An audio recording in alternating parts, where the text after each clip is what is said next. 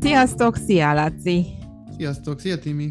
Mai adás egy kicsit számomra szomorkás. Azt a címet kapt, hogy anya kérlek, váljatok már el. És gyerekszemmel nézve látni mondjuk egy vitatkozó szülőket, vagy a feszültséget érzékelni, úgy felnőni, hogy egy folyamatos feszültség van az otthonban, ami szeretettel kellene, hogy tele legyen, az nem lehet annyira jó dolog. Milyen hatásai lehetnek a gyerekre, illetve az egész családra, amikor a gyerek már azt mondja, hogy anya, kérlek, váljatok el? Onnan érdemes elindulni, hogy nem biztos, hogy van értelme együtt maradni a gyerek, gyerek miatt. Ugye sokan gondolják ezt, majd arra is kitérünk, hogy miért.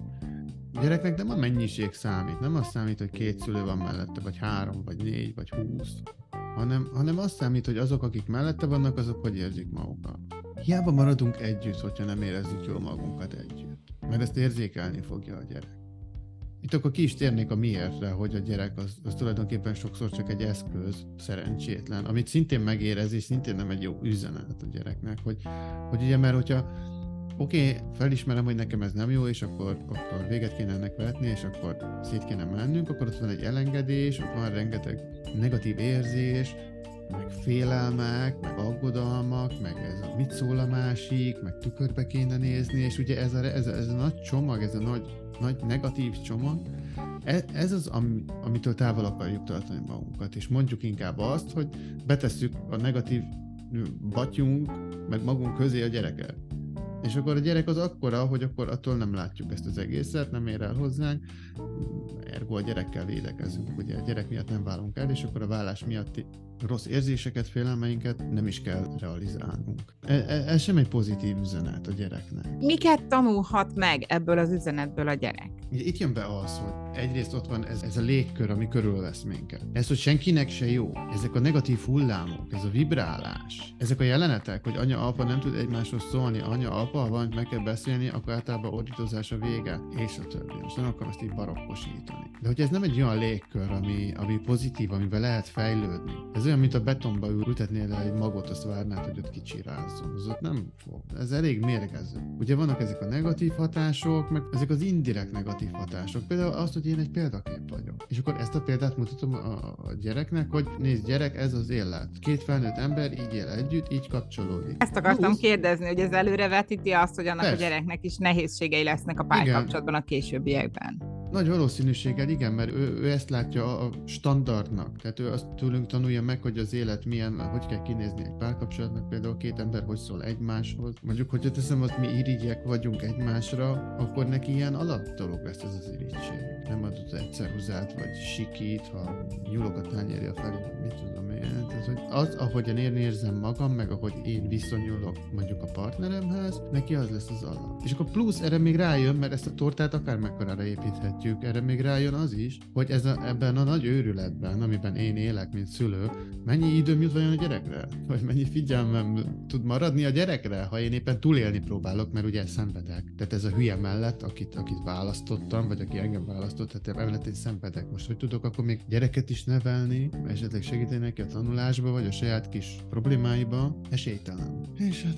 És ezt miért nem akarják a szülők felismerni? Miért van az, hogy, hogy tényleg a végsőkig, a végsőkig húzza számtalan pár, amik kimondják a vállást. Nyilván vannak a pozitív példák is, ahol felismerik időbe, de azért jócskán vannak azok a példák, ahol leérnek 20-30-40 évet, de 20 tehát ugye amíg a gyerekek kicsik mindenképpen, csak azért, hogy ne váljanak el, mert hogy akkor probléma lesz a gyerek, nehezebb lesz az anyagi helyzet, és ezek a kreált indokok. Lehet az is oka egyébként, amit most percegettünk, tehát hogy gyorsan felnövesztjük ezt a gyereket, és már felnőtt családban élő apa lesz, vagy anya, mert mivel ő ugye ezt látta. Tehát, hogy azt láttam a szüleimtől, hogy ez az élet, ez a sors, ezt egyszerűen összeszorítom a fogamat és elviselem pont, uh-huh. ezt az üzenetet kapom tőlük, akkor fel sem merül eleve, hogy én nekiálljak gondolkodni azon, hogy hogy lehet ezen változtatni, vagy hogy ez oké -e, vagy nem. Mert ez nem kérdés, hogy oké -e, vagy nem, ez van, ezt szereted és végigcsinálod. Pont. Ez most csak egy forgatókönyv volt, uh-huh. hát rengeteg lehet. De hogy például így, a végig ennek a családnak családnak az életét mondjuk végigvezetjük következő generációra, akkor így. Mert van egy ilyen üzenet, hogy te tehetetlen vagy, egy, kettő, viseld el, amit kap. Mert te választottad.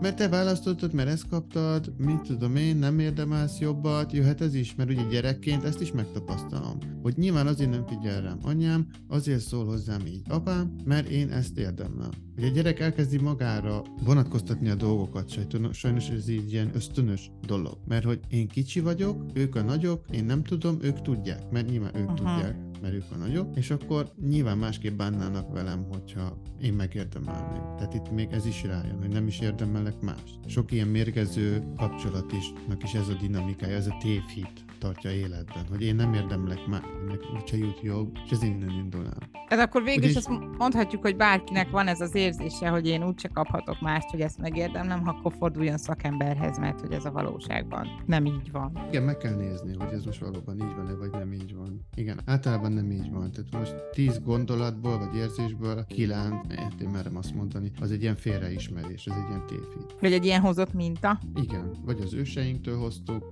Érdekes gondolat megnézni, hogy a mostani tinédzserek, akik valóban a social média által befolyásoltak, hogyan fognak létezni, mint szülők. De náluk ugye valóban már nem csak mi szülők vagyunk a minták, hanem van egy nagyon intenzív külső befolyás. Ugye, és itt, itt jön be az, hogyha nekem nincs egy jó kapcsolatom a világgal, magammal és a párommal, és mi nem tudunk egy csapatként működni, se én saját magammal, se én mondjuk a partneremmel, és nem tudunk problémákat megoldani, nem tudunk beszélgetni, nem tudunk figyelni, akkor esélytelen, hogy a, a, a gyerek odafigyeljen ránk, vagy mi odafigyeljünk a gyerekre.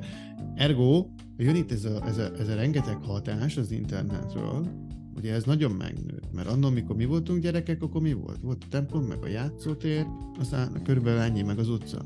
De hogy most, most mindenféle van. Tehát most az egész világból jönnek az ingerek. És nem biztos, hogy értelmesek. És hogyha mondjuk én szülőként szeretném ezt meg, megbeszélni vele, hogy minek mi értelme van, vagy esetleg legalább, legalább gondoljon bele, hogy van-e értelme, nem fog rám hallgatni. Tehát, hogyha én egy negatív élmény vagyok neki, akkor inkább eltávolodik tőlem. És nyilván megy arra felé, mert ezek nagyon szépen becsomagolt, mézédes kis izek, ezek, a, ezek az ingerek, tehát nagyon szórakoztatóak, meg lekötnek, meg vonzóak, meg minden. Tehát, hogy sokkal vonzóbbak, mint egy boldogtalan anya meg apa. Itt már bukott ügy, veszett, veszett ügyem van nekem. Esélytelen, hogy én tudjak ráhatni. Úgyhogy ezért is én lenne érdemes egyébként nekiállni, és ezen dolgozni, és odafigyelni, és megpróbálni tenni. De ez azt kell, ez a nulladik lépés különben, hogy kinyissam a szemem, és ne azt mondjam, hogy jaj, jaj, milyen nehéz lesz ez, meg milyen szörnyű lesz ez, hanem igenis bele kell ebbe állni, bele kell nézni ebbe a rohadt tükörbe, meg kell próbálni megtenni, amit tudunk, ha nem is magunk miatt is egyébként, de a következő generáció miatt is, meg az azt követő miatt is mert most tényleg már ott tartunk kávé, hogy a internet neveli fel a gyerekeket. Mert a szülők boldogtalanok, vagy ők is az internetet bújják. Még az is egy ilyen érdekes különadás téma lehet. Köszönöm szépen a mai beszélgetést, Laci. Én is. Sziasztok!